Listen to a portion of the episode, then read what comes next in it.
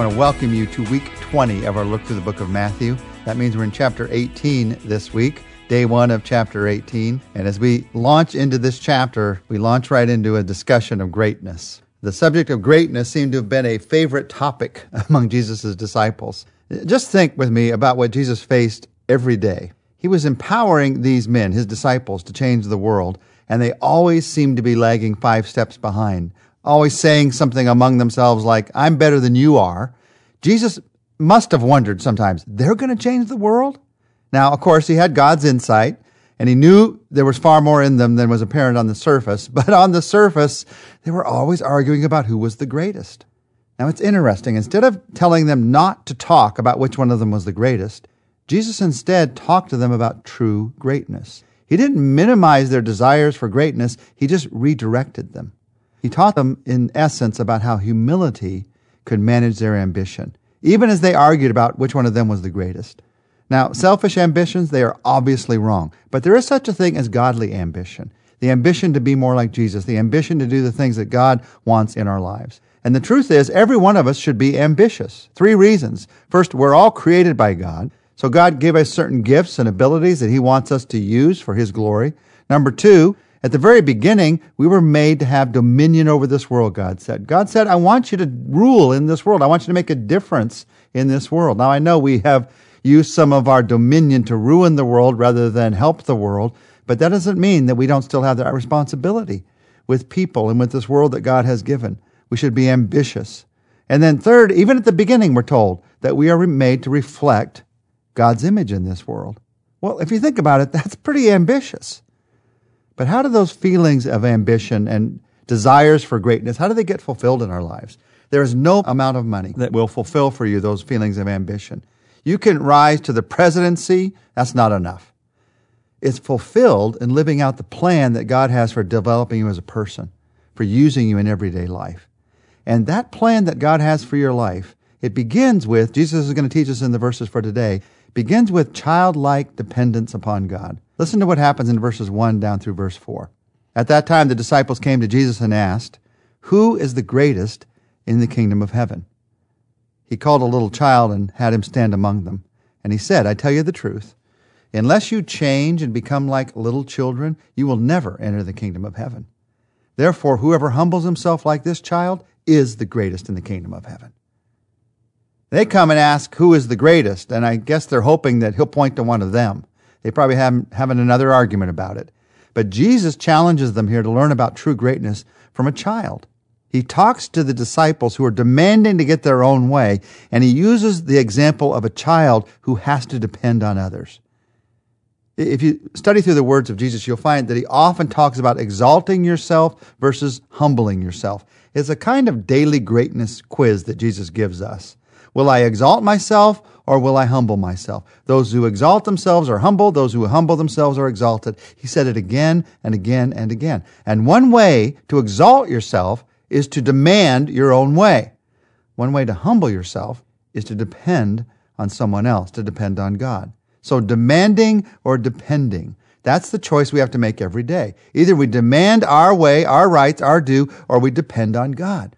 That's the difference between greatness and nothingness in one sense in this life.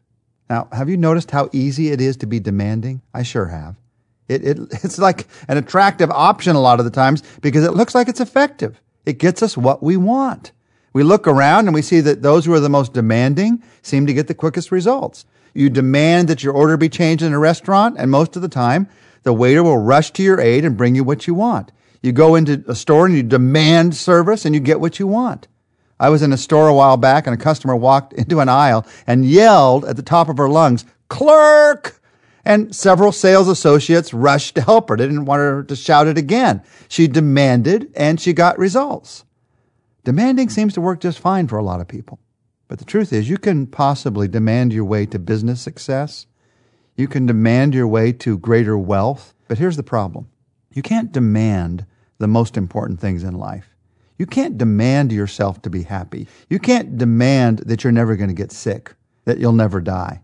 You can't demand that a relationship work. You may have tried, but you can't demand that someone love you. Demanding is tricky. It's even dangerous. Sometimes it gets you the little things, but it keeps you from the most important things. You demand this, you demand that, you get this, you get that, but then you demand to have something important. You demand that a relationship that's breaking down come back together, and nothing happens. In fact, your demanding even pushes the person further away. So you demand harder, and it pushes you further apart. And you wonder, what, what's wrong? Did the rules change? Why isn't demanding working like it used to work? The rules didn't change. It's just you can demand the little things. You can't demand the most important things in life. Demanding will fool you. It will sometimes get you what you want quickly, but in the long run, it has the opposite effect. You lose everything that you so fervently dream of really having. So Jesus says, learn from a child. What can we learn from a child about the kind of humility that manages our ambitions? Children have different facial features and backgrounds and personalities, but at their core, they have one thing in common. They have to depend on someone else. If they're going to survive, they have to depend on someone else, on their parents or other adults in their lives. Children intuitively know they're not the greatest in the room. They don't even try. Can you imagine going out to a meal and there's a four year old at the table and at the end of the meal they say, I'll pick up the tab this time. I'll pick up the check. Of course not. Little children have no problem admitting they can't make it on their own. They need help. They're dependent on someone else. And like that child, if you and I could only just naturally and simply recognize our need for God, that's true greatness. Now, when it comes to depending on others, have you noticed most children, they're fine with this arrangement? They don't agonize over asking their parents for things. A child doesn't think for days or weeks, should I ask them or shouldn't I? Will it depress them if I ask for this thing? Will it make them angry if I ask them? In fact, most children don't think about it at all. Instead, they just see their parents as the source for meeting all their needs. I saw a guy walking down the street the other day with three kids, and he was wearing a t-shirt that said, Do I look like an ATM machine? For his children, the answer is yes, because our children don't mind asking because they know they have to depend on us. God created you to live in that same kind of relationship with Him. Now, some of you might be thinking, truth is, I did have a hard time asking when I was a child.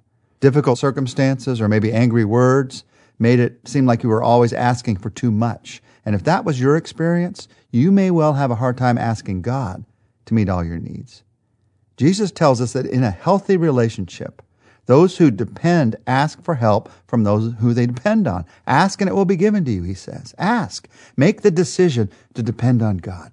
Jesus asked a child to stand among his disciples so that he could teach them to, to depend like children, to reach out and to depend on him with childlike faith, not to be afraid to ask him for things. Jesus is teaching this humble attitude of dependence. And he teaches us here that in order for you and I to have that attitude, we have to change. Unless, he says in verse 3, unless you change and become like children.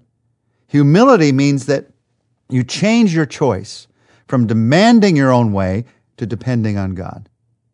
The greatest fulfillment of your heart's ambition is in being able to say, Father, as your child, I depend on you. Humility, true humility, does not mean letting go of your ambitions. It means you give yourself to the greater ambition of God's plan, a plan that begins with childlike dependence. True greatness is depending on God. So let's spend a time in prayer right now doing that. Father, we come to you with the day that we have in front of us, with the needs that are in our lives, with the worries and anxieties that might be in our minds, with the opportunities that are in front of us, with the relationships that are going well with the relationships that are struggling. We depend on you for our own growth. We depend on you for protecting us from temptation, for forgiving us. We depend on you for everything, more than we realize. So, Lord, right now we come in this attitude of childlike dependence, asking you to help us to learn more and more to be like a child, to just naturally, lovingly depend on you through the day. Lord, it's hard for some of us. You see our hearts. Teach us how. Teach us how to trust in you through the day, each day. Teach us how to trust you today, we pray. In Jesus' name, amen. Tomorrow we're going to talk together about caring for God's children like God cares for his children.